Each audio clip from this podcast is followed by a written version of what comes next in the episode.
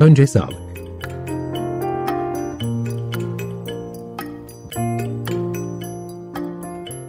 Hazırlayan ve sunanlar Ayşegül Tözeren ve Selim Badur.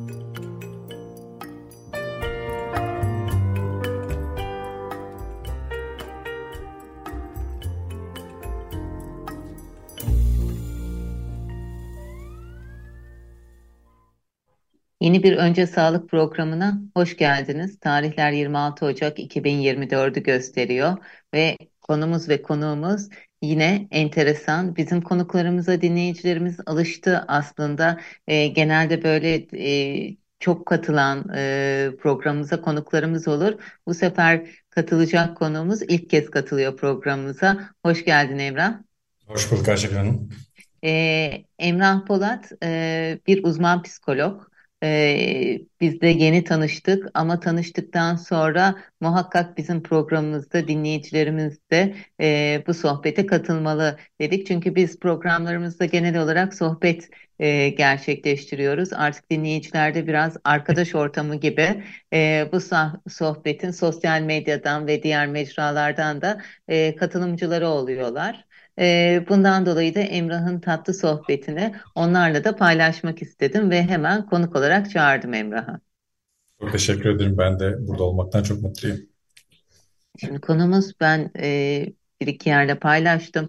Sosyal medyada da paylaştım. İlgi görüyor. Konumuz ilişkiler.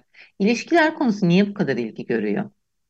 E şöyle yani insan bir kere çok ilişkisel bir varlık. Yani e, kendisiyle bir ilişkisi var bir ötekiyle bu bir öteki iş ilişkisi olabilir, arkadaş ilişkisi olabilir, herhangi bir durumla, herhangi bir varlıkla bir e, ilişki içinde. Çünkü anlamlılığı biraz e, burayla ilgili. Yani insanın dünya üzerinde anlamda olması bir ötekiyle kurduğu bağla olur. Bir ötekinin e, onu görmesiyle ilgili bir taraf aslında. E, ilişkisel bir varlık, biraz daha ihtiyaç meselesi, biraz daha temel varlıkla ilgili aslında bakarsanız. O yüzden çok da kıymetli bir yer. Evet, ilgi de çekiyor. İlişki aslında hep böyle sosyal ilişkiler konuşulur. Ee, arkadaşlarla ilişkiler, sosyal yaşamdaki ilişkiler, aileyle ilişki, iş yaşamındaki ilişki şu anda çok gündemde insanların da yaşamları ve biraz iş özel yaşam dengesi de bozulduğu için belki hani ona da gireriz bu e, pandemiden sonra e, evde çalışma cazip olarak göründü fakat e, bu ilişkilerde bir karmaşaya da yol açmış olabilir. Ama ilişki önce kendimizle başlıyor herhalde. Kendimizle de bir ilişkimiz var. E, bu ilişki hakkında neler söylersin? Bu diğer ilişkilerimizi herhalde etkileyen primer e, konu. Hani burada yaralandık mı e, sorun çıkıyor gibi. Evet. Şöyle başlayalım isterseniz buraya. Yani insanın kendisiyle ilişkisi çok kıymetli bir yer. Aslında e, ilişkiselliğin temelini orası oluşturuyor ama bu buranın temeli de çok önceden atılıyor. Yani ebeveynlerimizle kurmuş olduğumuz ilişki biraz da kendimize olan ilişkiyi de belirliyor, şekillendiriyor. Biraz bu açıdan bakabiliriz. Yani ebeveynlerimiz tarafından değerli bulunduysak e, ya da işte sevilebilir bulunduysak, önemli bulunduysak kendimize ilişkimizde biraz e, bu hikayeden oluşuyor. Biz de kendimizi önemli, kıymetli, değerli, sevilebilir buluyoruz. Ama o hikayenin gelişimde eğer bir yerde yaralandıysak, bir yerde tökezlediysek maalesef sonraki ilişkimizde bizim kendimizle olan ilişkimizde bir yerde kesintiye uğruyor. Ve bu kesinti şöyle bir şey yani bir, bir şebeke gibi düşünebilirsiniz. Eğer kendimize ilişkimiz bir yerde bozuksa, kesintiye uğramışsa diğer ilişkiler de bu çerçevede gelişir. E, sosyal ilişkilerimiz de yer yer var olur, işte devam etmez. Özel ilişkilerimiz de keza öyle, iş ilişkilerinde de böyle bir uzaktan izlediğinizde e, ilişkiler e, dinamik olarak çok birbiriyle benzerlik gösterir. Yani kişinin işte sosyal ilişkisi, özel ilişkisi, iş, iş ilişkisi de çok birbirine benzer. Bu benzerlik de biraz kendisiyle kurduğu ilişkiden de şekillendiği için kendisiyle kurduğu ilişkiye de çok benziyor. O yüzden e, bizim kendimizle olan ilişkimiz bu bağlamda çok kıymetli. Bu da nereye dönüyor? Yani kendimize ilişkimizi hep söylüyoruz. Çok klişe bir yer, çok magazinel bir yer ama bu ilişkide kendimizi nasıl gördüğümüz, ihtiyaçlarımızı nasıl gözettiğimiz, ne kadar beklentilerimize cevap verdiğimiz insanın bir de şöyle bir tarafı var. Yani ideal ben ve gerçek ben tarafı var. İdeal ben kişinin zihnindeki ben tarafıdır. Gerçek ben ise mevcut koşullarda şekillendirdiği ben tarafıdır. Bu aradaki mesafe eğer çok uzunsa şunu diyoruz. Evet ya burada biraz kişinin kendisiyle ilişkisi biraz sıkıntılı, biraz sorunlu diyebiliriz. Ama eğer yakınsa o zaman diyoruz ki evet daha normale yakın, daha stabil bir ilişkisi vardır diyebiliriz. Ve bu ilişki dizaynı da fark ettiğimizde diğer tüm alanlardaki ilişki de şekillendirebiliyor ve daha sağlıklı ilerleyebiliyor. O yüzden kişinin kendisiyle ilişkisi bu bağlamda çok kıymetli oluyor. Belki o iş ilişkisini biraz irdeleriz daha sonraki aşamalarda ama eğer bir onarım başlatacak olursak e, kendimize olan ilişkiyi onarmakla başlamak çok elzem bir noktada. Evet, burada idealizasyon e, belki bir sorun yaratıyor değil mi? Sosyal Evet. medyada da mesela şunu görüyoruz hep. E, bana çok sıkıntılı geliyor. E, kendimin en iyi versiyonu. Ya bana bu göre versiyon hani makine için kullanılabilir, cep telefonu için kullanılabilir, çamaşır makinesi için kullanılabilir de insan için en iyi versiyonuma ulaşmak yani bilemiyorum çok iddialı laflar geliyor bana bunlar. E, bu e, sosyal medyada e, belki Instagram, Instagram'da herkes çok mutlu ve çok lüks yaşıyor. Twitter'da herkes politik olarak en doğrusu.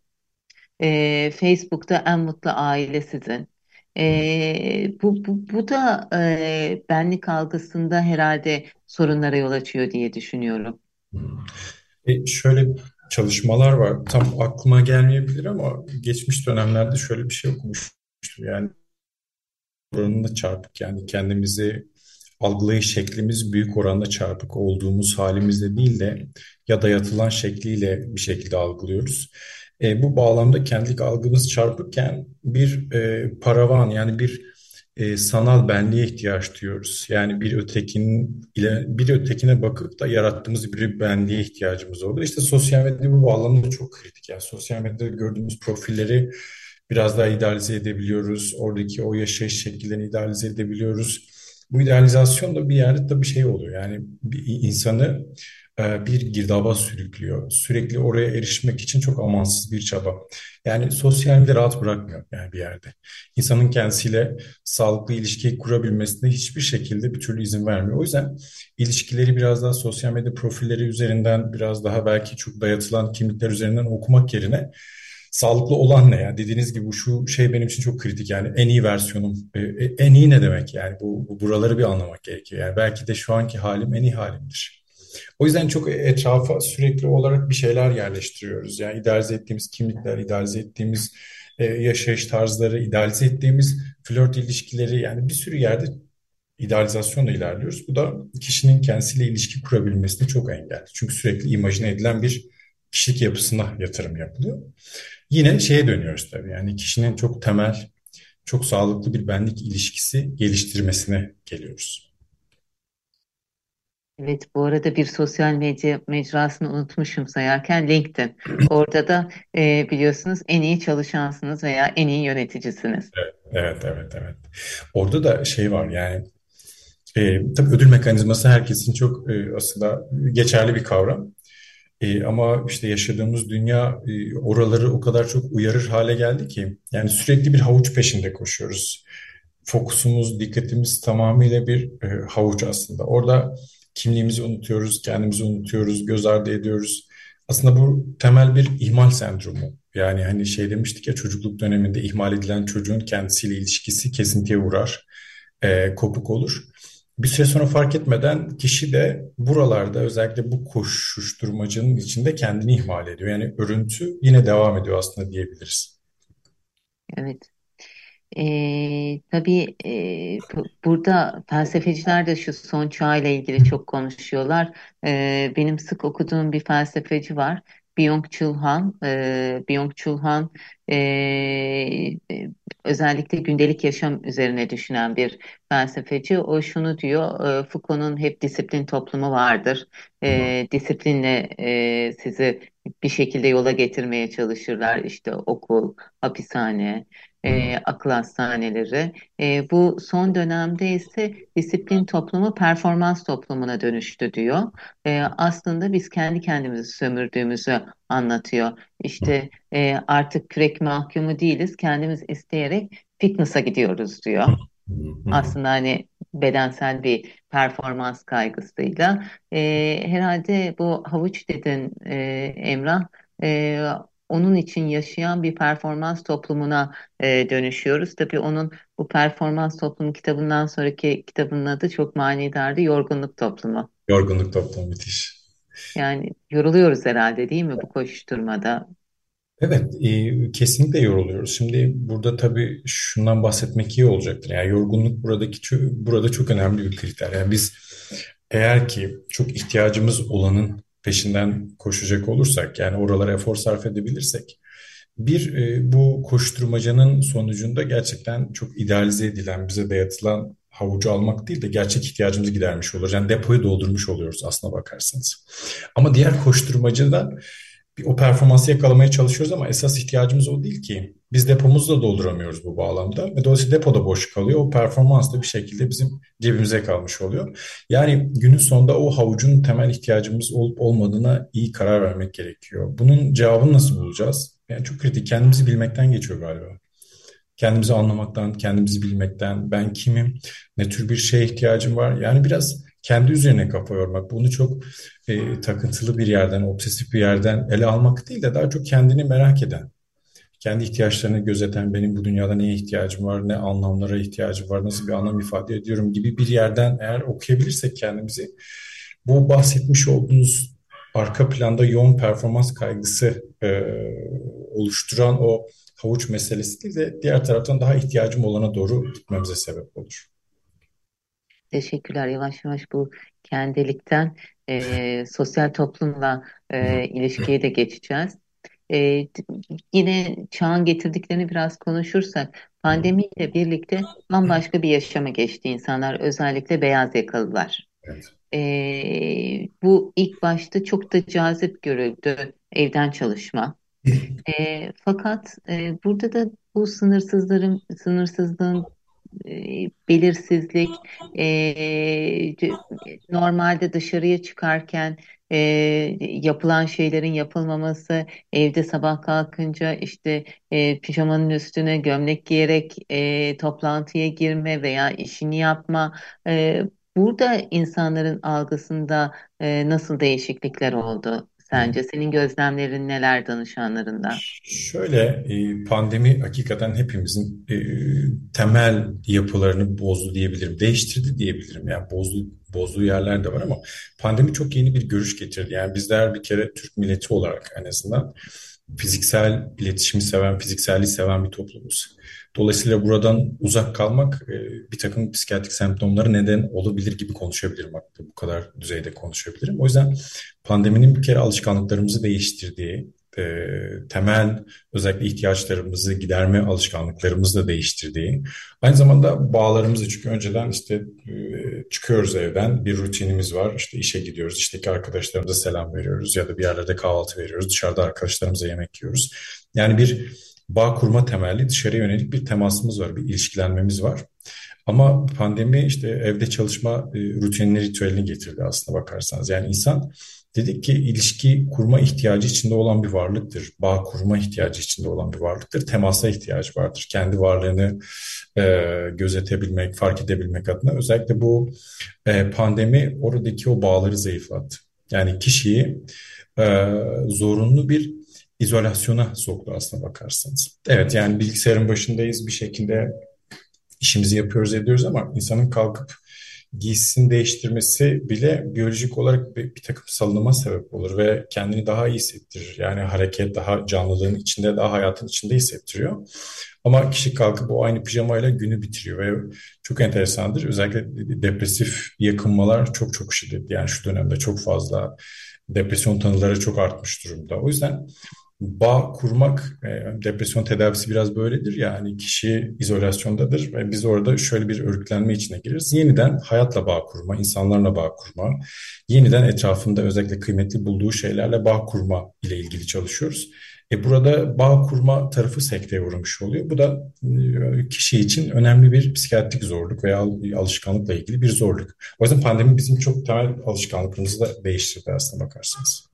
Evet, e, işimizi zorlaştırdı. Çünkü e, çok değişik, eski alışkanlıklarımıza benzemeyen bir hal aldı. Ee, şimdi başka bir konuya girmek istiyorum. İş yaşamındaki ilişkiler. Aslında orada da bir ilişkisellik var. Ee, ve bu ilişkiselliği de yürütmek e, çok kolay değil. Çünkü hiç tanımadığınız e, ailelerden, hiç tanımadığınız yapılardan e, insanlar bir anda aynı projenin etrafında, aynı ofiste veya artık aynı ofiste değil sanal ortamlarda da oluyor ama aynı projenin etrafında aynı işi e, bir araya getirmek için e, uğraşıyorlar ve burada başka ilişkiler kuruluyor. Tabii bu ilişkilerin dinamikleri de çok zor. E, sen baktığında sana da gelenler oluyordur. Sen de e, işin içindesin, e, iş yaşamının içindesin. E, psikolog gözlüğüyle baktığında e, bu ilişkisellikte dikkatini çekenler nedir iş ilişkisinde? Çok mix bir yer. Yani farklı türde insanların olduğu, farklı türde kimliklerin olduğu, farklı türde ihtiyaçların olduğu bir havuzdan bahsediyoruz aslına bakarsanız. Ben biraz konuyu bir, birazcık geriye alayım, öyle anlatayım size. Şimdi sınır konusu çok çok e, elzem bir, bir, bir kavram. Yani Türkiye'de maalesef ki buraların çokça çalışılması gerekiyor. Ben en azından ofise ya başvuruya gelen insanlarla son dönem çalıştığım temel konu sınır konusu hakikaten. Sınır koyabilmek. Yani biz nerelere sınır koymalıyız? Ee, yani bir sınır çizeceğiz. Nereyi o sınırın öteki tarafına bırakacağız kısmı çok bulanık. Dolayısıyla bu her yere yansıyor ama temel olarak şuralara yansıyor. Yani iş yaşamına çok ciddi anlamda yansıdığını fark edebiliyorum. Ee, sınır üzerinden örnekleyecek olursam insanlar biraz e, iş yerini yuva olarak biliyorlar. Yani aslında belki bu iş yerinin ihtiyacı değil. Yani iş yeri sizin yuvanız değil diyorum ben. Çok şaşırıyorlar mesela. Yani iş yeri bir, yuva değil, iş yeri bir e, işte aile ilişkisinin geliştirilebileceği bir yer değildir. Yani yuva dediğimiz yer hiçbir zaman çatısının çökmeyeceği, hiçbir zaman elimizden alınmayacağı, e, güvenliğimizin hiçbir şekilde özellikle yani tehdit altında olduğu bir yer değildir ya. E, iş yeri böyle değildir. İş yerinde çıkarlar ters düşer bir şekilde farklı ihtiyaçlar doğar. Hemen değiştirebilirsiniz. İnsanlar buralarda işte özellikle çok sarsıntı yaşıyorlar. E, orayı aile olarak biliyorlar. İş yerindeki dizayn özellikle çok aile örüntüsü şeklinde gelişiyor. Orada hayal kırıklıkları eşlik ediyor aslında bakarsanız. Alın size dengesizliklerden bir tanesi. Yani ben orayı evim gibi görüyorum ama bana öyle davranmıyorlar. Şikayetiyle çok çok fazla gelen insan var.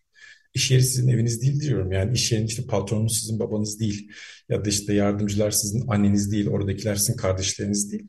Siz işte bir, bir e, organizasyon etrafında toplanıyorsunuz. Yani bir bir e, işte bir kanaat etrafında toplanıyorsunuz. Böyle ele almakta fayda var.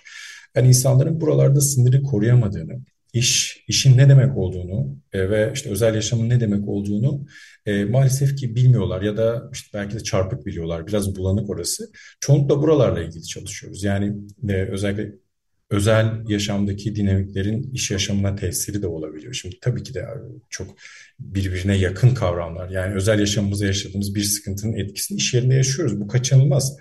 Ama konumlandırmalar burada çok kritik. Yani işte iş yerinde iş yerindekiler benim sevgilim değil, benim eşim değil. İş yerindekiler benim annem babam değil. Yani bu gözle bakmakta fayda var aslında bakarsınız ama işte bu sınırlar yok özellikle benim son dönem gördüğümde. E, bence şöyle bir şey de var. E, belki konuyu çok e, hani uzatıyorum ama şimdi bu bu algı bir yerde de şöyle bir yerden de kaynaklanıyor. Bence Türkiye'de iş yerlerinin bu anlamdaki dizaynı da çarpık. Yani iş yeri de e, örgütsel olarak özellikle yönetim mercilerine bakacak olursam onların da biraz bu konuda kafaları karışık. Yani burası bir iş yeri mi? İstihdam sağlayan bir yer mi? Buradaki örgütlenme nasıl olur kısmı da çok karışık bu insanlara. Haliyle tepedeki örgütlenme aşağı da yansıyor. Yani biz aileyiz işte bir ekibiz ile bir aileyiz çok farklı kavramlar. Mesela iş yeri örgütlenmelerinde bu çok çarpık. O yüzden biz işte endüstri mühendisleriyle de çalıştığımızda çünkü organizasyon şeması onların işi ama artık psikolojiyi de biraz dahil etmeye başladılar. Yani bu örgütlenme ile ilgili eğitimler vermeye başladık biz e, yönetim taraflarına. Bu konuların şekillenmesi de çok kıymetli diye düşünüyorum. Yani iş yeri çok kıymetli. Benim hayatımı devam ettirmem için ya da statüsel ihtiyaçlarımı karşılamam için çok kıymetli bir yer. Ama orası benim ailem değil. Gibi bir yaklaşım e, çok çok ihtiyaç duyulan bir yer. Türkiye'de nasıl işliyor? Türkiye'de bunun tam tersi. Yani iş yerinde e, maalesef ki bu roller birbirine e, girmiş durumda. Bir de tabii şundan dolayı biz tabii çok sağlık özelinden bakayım. E, şimdi programın adı da önce sağlık. Evet. Şimdi mesela sağlıkta sanki diğer branşlarda değilmiş gibi sağlıkta mesela bu çarpıklığı daha çok rastlarsın bence. Çünkü bizim işler 7-24 ya. Evet. 7-24 birliktesin. Yani mühendis olsan belki e, şey 6'da işte alıp ceketini çıkıyorsun. Sağlık türü işlerde çıkamıyorsun. 7-24 o kişiyle iletişim halindesin. E, ve tabii hani çarpık demeyeyim ama bambaşka hibrit bir yapıya dönüşüyor hayat. Yani sağlık mesela çok daha özel çalışılması gereken bir şeymiş gibi geliyor bana. Gece, gündüz. Yani sınırın en zor olduğu yerden yerlerden biri sağlık çalışanları. Ee, doğru mudur? Sağlık çalışanları da sınır koymakta bence çok zorlanır. Oranın sınırını da anlamak zor. Ayşegül Hanım, sınır kavramını konuşunca e, biraz tabii bu konularla ilgili çalışmaları okuduğumuzda sınır kavramı ilk önce çocukluk döneminde atılan bir yer ya öğreniyoruz aslında. Yani bu öğrenilmiş de hayat boyu.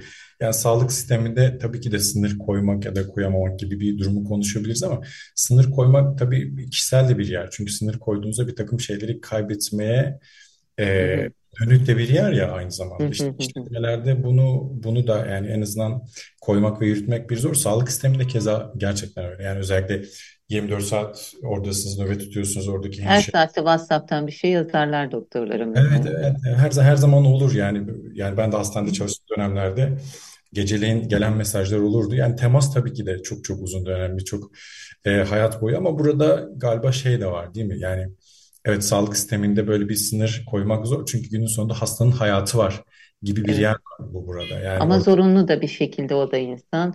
Çok yani çok tartışılır sağlık gibi geliyor burada. evet evet yani oraları belki bir miktar daha ayrı tutmak iyi olabilir.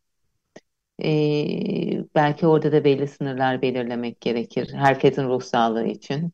Kesinlikle. Ee, Emrah bir şey daha sormak istiyorum sana. Bu sınır kavramını tartışıyoruz. Şimdi e, sınır koymak, sınır koyamamak bir bir yerde çalışanın ya da işçinin de öğreneceği bir şey ama işveren, patron ya da yöneticinin de öğrenmesi gereken bir şey sınır bence. Çünkü e, sınır ihlali çoğu zaman bu yapılardan gelir. E, sen bir yöneticiye patron demeyeyim, patronlar çok çalışanla yakın değillerdir ama yöneticilere nasıl davranmalarını önerirsin? Bu sınır ihlali gerçekleştirmemeleri için. Ee, mesela ben kendimi çoğu zaman disiplinize etmeye çalışırım. Ee, çok önemli bir şey olmadıktan sonra kimseye hani çalışma saatleri dışında e, işle ilgili yazmamak gibi. Ee, bu, bu türlü disiplinizasyonlar mı yapmalı yönetici kendine? Nasıl davranmalı? E, şimdi ben bir psikolog gözüyle burayı şöyle değerlendiriyorum. Özellikle bizim en, toplantılarımızda, konuşmalarımızda üzerine durduğumuz bir konu var. E, kişinin mesai saati dışında yaptığı iş bir katkı değildir, bir kayıptır gözüyle bakarız hep. Çünkü kişiyi tüketen bir şeydir bu aynı zamanda. Bir motivasyonunu düşürür. İki, yani birinin sınırını zorladığınızda arka tarafta çok deşifre olmayan bir öfke biriktirmiş olursunuz. Bir yandan psikiyatrik olarak da etkilemiş oluyorsunuz alın size iki şey. Tabii bu kendi yaşamda bir takım dengesizliklere sebep olur. Yani siz kişiden maksimum verim almaya çalışırken aslında maksimum verim alabileceğiniz bir argümanı bozmuş oluyorsunuz.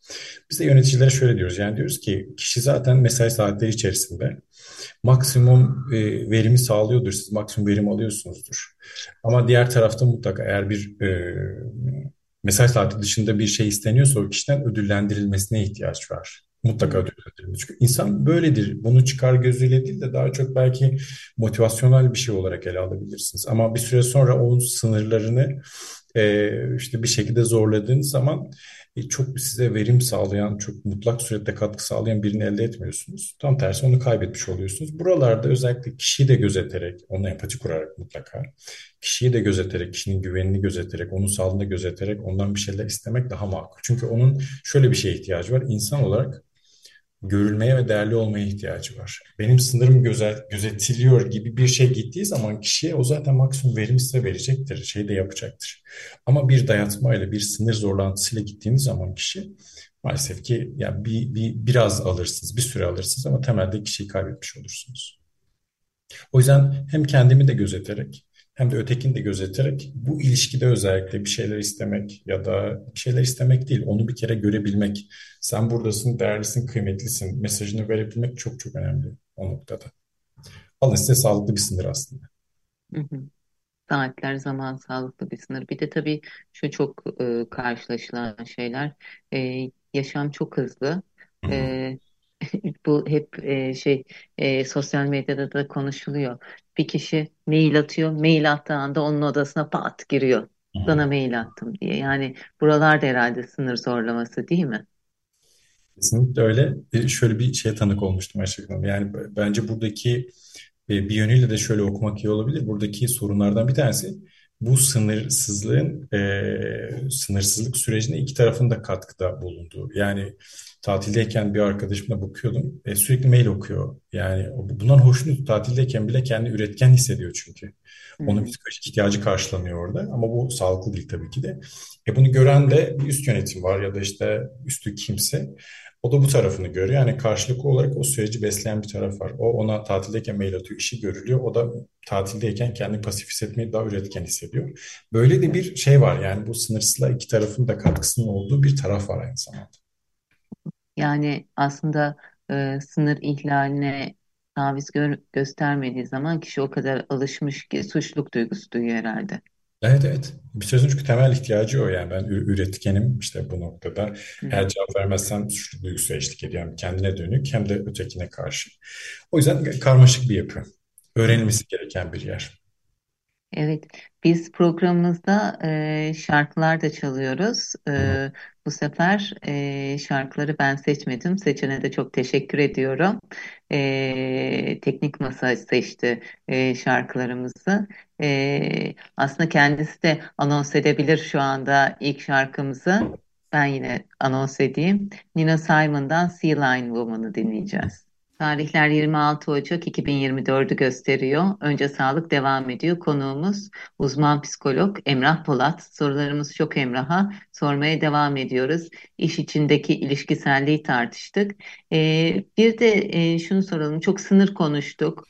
Ee, sınır ihlallerini konuştuk. Ee, yöneticilere baktığınızda sen e, danışmanlık da veriyorsun.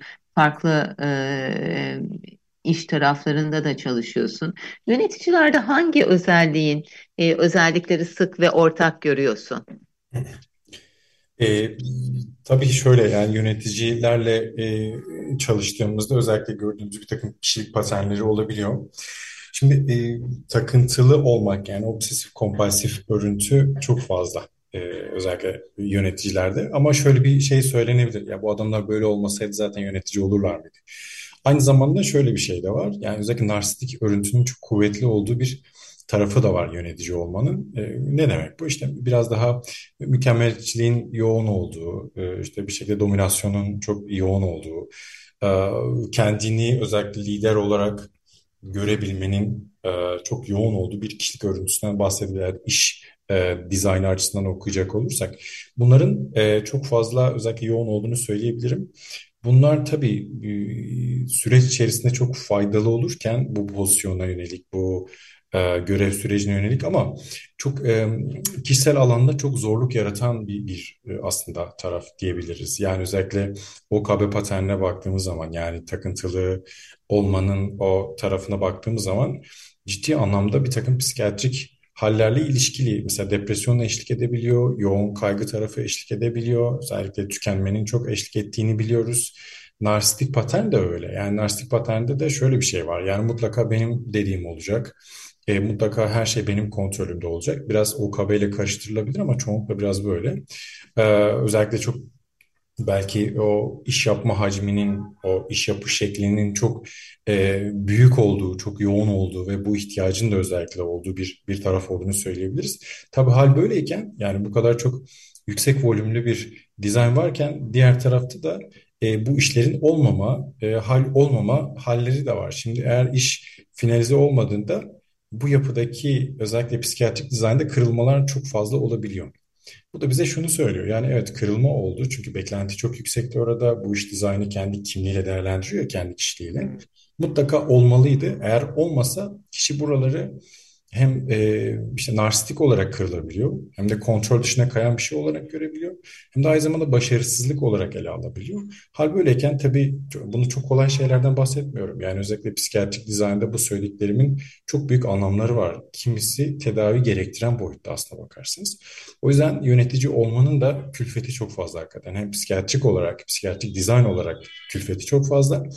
Hem de tabii yani işte rolün de verdiği aynı zamanda kaygısal tarafta çok fazla diyebiliriz. Yöneticilerde aynı zamanda şunu da görebiliyorum. Çok yoğun kaygı bozuklukları var. Eşlik eden çok yoğun melankoli olabiliyor. Yani bunları da söyleyebilirim aynı zamanda.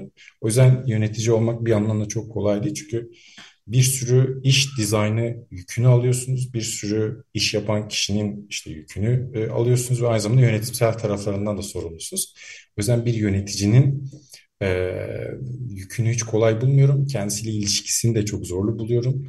Diğer taraflarla da ilişkisini yine de çok zorlu buluyorum. Ve gün sonunda takdir ediyorum bu arada.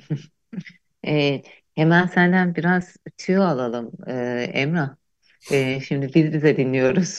Biz bir aile izlemek istemiyorum ama biz bir radyo ve dinleyicileriyiz. e, Emrah bu kadar hani e, narsistik yapıların güçlü olduğu e, bir e, oluştan bahsettin sen.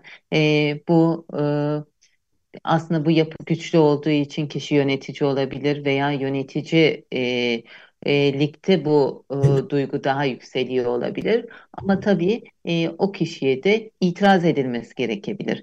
Sence burada doğru iletişim biçimi ne olmalı bu kişiyle?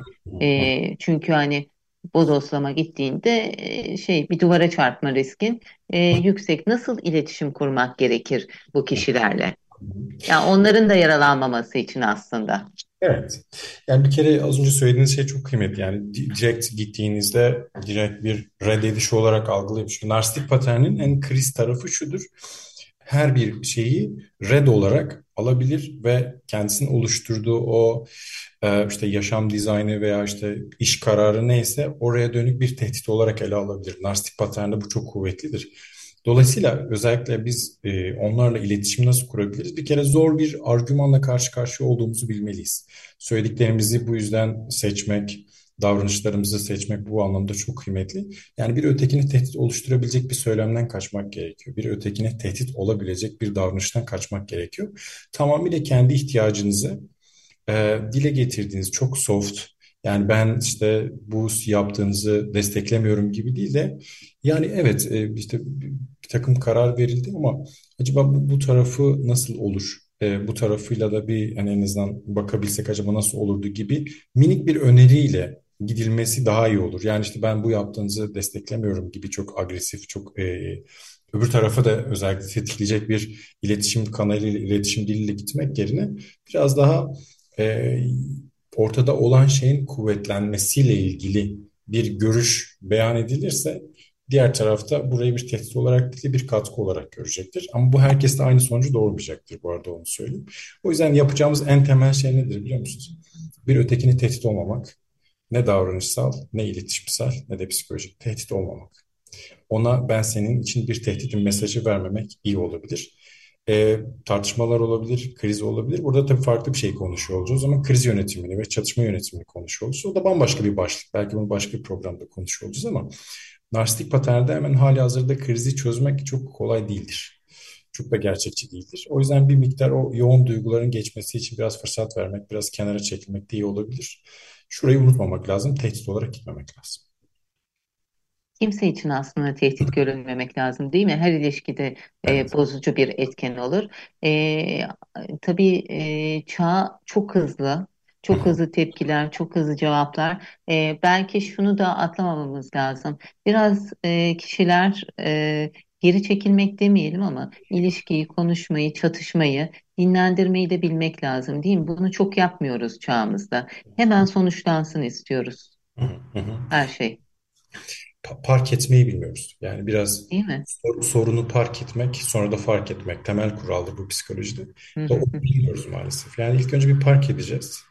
Sonra fark edeceğiz. Yani bir üzerine düşüneceğiz.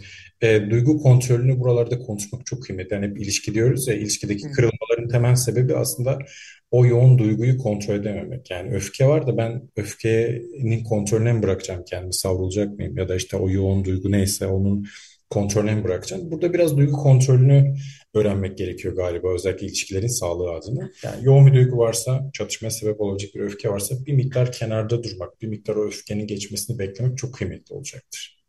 Evet. Bu zor herhalde yapabilen de kazançlı çıkıyor e, diye düşünüyorum. Duygu kontrolünü yapabilen.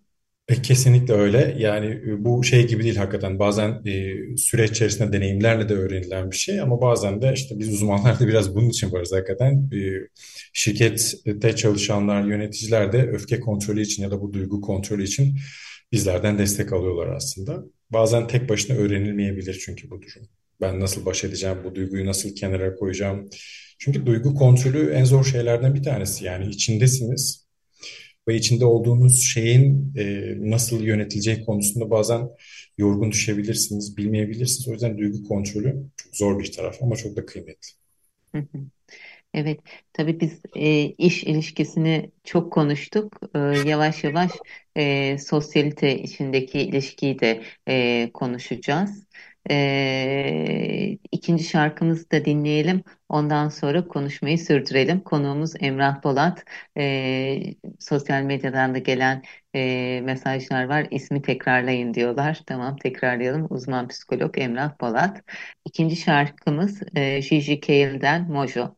Programı devam ediyor. Konuğumuz uzman psikolog Emrah Polat. Sorularımız da sürüyor.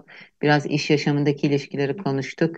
Çatışma yönetiminin farklı bir programda konuşulacağı, konuşabileceğimizden de bahsettik ama bu özel yaşam, iş yaşamı çatışması çok yaşanıyor. Ee, burada sınırları konuştuk. Şimdi yavaş yavaş özel yaşama geçelim. Ee, özel yaşamda son dönemde insanların kaygıları, talepleri değişti mi? Bunlar hakkında neler diyebilirsin? E, bence bunu hem kişi olarak söyleyebilirim hem uzman olarak söyleyeyim. E, ilişkiler e, herhalde döneminin en zor evresini yaşıyor. Yani ilişkilerin çok zor dönemini yaşıyoruz aslında bakarsanız. E, sosyal medyanın büyümesi ya da farklı faktörleri de konuşabiliriz ama ilişkiler hakikaten çok zorlu bir evrede. Neden bunu söylüyorum? E, bence ilişki dizaynımız bozuldu bizim. Yani herkes için bunu söylemiyorum ama ilişkiyi ele alış biçimimiz değişti. Şimdi sınırlar konusunu konuştuk çok kıymetli ama ee, sınır ve ilişkiyi bir arada ele alamıyoruz. Yani işte sınır deyince sanki ortada ilişki olmuyor. İlişki deyince de sınır olmaması gerekiyor gibi bir yerdeyiz aynı zamanda. Çünkü çok fazla insanların birbirine yığıldığı, birbirine uyumlandığı bir bir e, dizayn görüyoruz. Yani o kadar çok girift, o kadar iç içe girmiş bir ilişki dizaynı var ki şu anda. Şimdi bunun nedeni tabii ki de e, kaybetme kaygısı, korkusu eşlik ediyor aslında. Yani ben bir ötekini kaybederim endişesiyle öteki tarafa çok yığılıyoruz. Bu yığılmada işte kişinin kendilik, özellikle kendisiyle ilgili olan o e, hayatına müdahale edebiliyoruz, zamanla müdahale edebiliyoruz. Yani kişinin kendisini kendisi yapan o temel alanlarına müdahale edebiliyoruz. Bu diğeri için de geçerli. Yani bir ilişki anlayışı haline geliyor. Yani biz birbirimizle mutlaka çok iç içe yaşamalıyız gibi bir yere geliyor. İlişki böyle bir şey değil. Yani sınırların konulduğu bir yer olması gerekiyor. Yani benim hayatım benim alışkanlıklarım, senin hayatın, senin alışkanlıkların ve ilişkiselliğin yaşandığı bir alan. Yani üç tane alandan bahsediyoruz aslında sağlıklı bir ilişki için ama maalesef ki son dönem böyle değil. Sınırların olmadığı, çok birbirimizin hayatıyla meşgul olduğumuz bir evredeyiz. Bu da tabii bir takım zorluklar yaratıyor. İlişkiler e, nefes alması gereken bir yer. İlişki nefes almadığında da tükeniyor haliyle. İlişkiler o yüzdendir ki çok yoğun başlar, hiç bitmeyecekmiş gibi başlar. Bu yoğun sınırsızlığın olmasıyla da ilişkiler çok kolayca ve kısa sürede maalesef ki bitebiliyor. O yüzdendir ki insanlar çok şaşkın. E biz çok yakındık, çok birbirimizleydik, çok iç içeydik. Ne oldu da ayrıldık. Sınırlar dediğim gibi ilişkiyi koruyan bir yer. Sınırlar olmadığı için de ilişkisellik maalesef ki gelişemiyor. İnsanların ilişkide birbirine yığılmasından söz ettin. Orada e, yine tabii çağın getirdikleri sosyal medya, sosyal medya paylaşımları, e, bu şeffaflık ilkesi.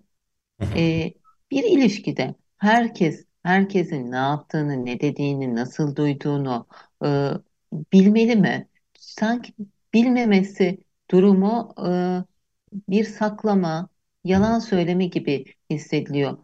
Herkes e, ilişki içinde birbirinin her şeyini bilmeli mi? Biraz daha kapalı alanların kalması ilişki dinamiğini bozar mı? Yoksa aksine bu ilişkinin uzun sürmesi için bir neden midir? E, yani son derece açık mı olmalı her şey?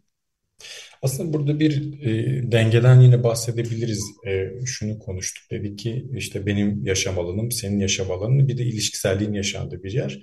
Tabii e, kapalı kapılar ardında işte bir şekilde çok gizli saklı yürütülen şeyler değil de daha çok belki de bazı yerlerde haber vermem, bazı yerlerde haber vermemem iyi olabilir gibi bir dengeyle sürdürmek e, çok belki iyi gelebilir. Çünkü şöyle bir şey olur. Yani işte ben mutlaka onun hayatındaki her şeyden haberdar olmalıyım kısmı çok sağlıksız bir şey. Çok kontrole dayalı bir şey. Yani obsesif bir yapı aslına bakarsanız. Bu çok da iyi gelmeyen bir şey. O yüzden yani mutlaka ben diğerinin işte hayatında olan biten her şeyi bileyim. Aynı zamanda temel güven duygusuyla da ilişkili. Yani bu biraz güven duygusunun günün birinde yara almasıyla da ilişkili gibi bir yerden de okuyabiliriz ama şeffaflık dediniz. Ya bu noktada herkesin tabii ki de bireysel hayatı olmalı. Yani ilişki olmadan da nefes alabildiği, kendisiyle kalabildiği bir e, şey, bir yerde olmalı. Yani nihai ilişki bu değil midir zaten kendimize olan ilişki? E, tabii bazen ilişki yaşamak adına kendimizden vazgeçebiliyoruz. Yani o benlik algısı ilişkiye satılabiliyor.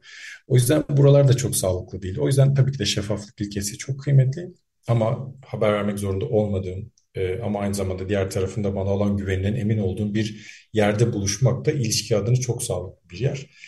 Ne çok her şeyden çok haberdar olmalıyım gibi bir yer ne çok da işte hiçbir şeyden haberdar e, olmamalıyım gibi bir yer. Biraz daha bunun dengelerinin gözetildiği bir yer ilişki içinde daha sağlıklı oluyor aslında. Evet. Yani buradaki buradaki denge de önemli. Şimdi Evet. son e, 7-8 dakikamıza giriyoruz. E, psikoloji çok popüler oldu Emrah. E, sosyal medyada popüler. Artık herkes bu love bombing, ghosting'in bir psikoloji terimi olduğunu filan düşünüyor. Ve herkes bunun üzerinden birbirine tanı koyuyor, birbirine yorumda bulunuyor. E, bu böyle popülerleşme e, hakkında ne düşünüyorsun? E, yani biraz da bir işin sulandırılması herhalde bu. E, artık bu kadar çok tanısal yaklaşıyoruz ki yaşadığımız şeylere, bilhassa ilişkilere.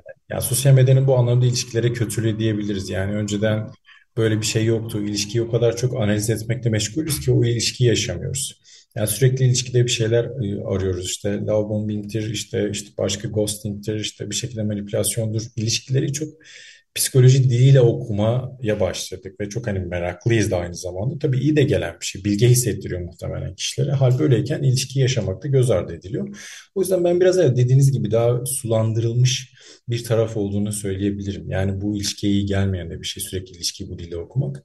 E çok popüler konular tabii. İnsanların dikkatini çekiyor. Sosyal medyada özellikle bazı psikologlar ya da psikolog olmayanlar prim yapmak için bu kavramlara çok ciddi anlamda tutunmaya başladı. Özellikle narsizm mesela. Narsizmi belki birkaç zaman önce kimse çok fazla bilmiyordu. Ama şimdi herkesin dilinde ve neredeyse herkese göre herkes narsist. O yüzden şeydir yani bu bilgiler bu kadar çok ortalığa saçılmışken bir ötekini psikiyatrik olarak tanımlamak da bu anlamda çok e, kolay. Bu sağlıksız bir yapı. Yani biz özellikle e, siz de iyi bilirsiniz. Bize gelen insanları tanılamak değil de tabii ki de, derdine derman olmak için oradayız ama bir insan için bir şey söyleyebilmek adına özellikle çokça seans yapmamız gerekiyor. Çok uzun zamanda görüşmemiz lazım ki bir psikolog olarak ki bir şey söyleyebilelim. Çok da kolay bir şey değil. O yüzden bu kadar çok ortalığa saçılmış bilgilerle ilişkileri okumak yerine bence ilişkiyi yaşamak, deneyimlemek e, daha kıymetli olacaktır. Çok o sulandırılmış tarafla ilişkiyi okumak çok iyi gelmeyecektir onu söyleyebilirim. O yüzden bir, bir miktar uzak durmak iyi olabilir ama şöyle iyi bir haberim var. Bence bunun da modası geçecektir. Bu da bir Değil mi? sosyal medya malzemesi ve bunun da modası geçecektir. Elimizde yine ihtiyaç duyduğumuz o ilişkisellik kalacaktır. Oralara çok da zarar vermemek gerekiyor diye düşünüyorum. O anlamda çok ümidim var. E, yine moda olan bir şey ilişkiyi göstererek yaşamak. Çok narsistik bir ihtiyaç. Yani ben işte atıyorum çok e, ma- marka bağıran bir kıyafeti giymek nasıl bir şeyse ilişkide orada yaşamak öyle bir şey. İlişkiyi buradan okuduğumuzda ne kadar zor değil mi? İlişki bir meta haline geldi. Giydiğimiz bir Evet. kazak gibi, yaptığımız bir tatil gibi. Yani insanlar çok aile hayatını deşifre yaşamaya başladı, ilişkilerini çok deşifre yaşamaya başladı. Yani bir gereklilik gibi görmeye başladı. Aslında ilişki böyle bir şey değil. Tabii ki de bir ihtiyaç ama sosyal medyada pazarlanması gereken ve bu yolla da prim yapılabilecek bir yer değil ilişki. İnsanlar maalesef ki biraz burayı da böyle okumaya başladılar. Çok e, temel bir narsistik ihtiyaç aslında. Bir ihtiyaç, ikinci kazanç var orada çünkü. Like almak, takdir edilmek. Yani e, biraz belki şey olacak, deşifre olacak ama bu yolla okuduğumuz ama içerikte öyle olmayan bir sürü ilişkiden bahsedebiliriz aslında bakarsanız. Biraz sosyal medya aldatıcı, öyle söyleyebilirim. Ee, şöyle bir algı var bu çağda. Ee, gösterilmeyen yoktur gibi, değil Evet. mi? Hı hı hı. hı. Konuşulmayan yoktur gibi.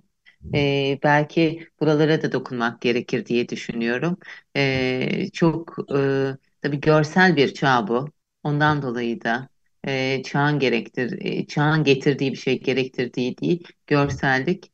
E, ondan dolayı görünmeyen yoktur e, gibi düşünülüyor.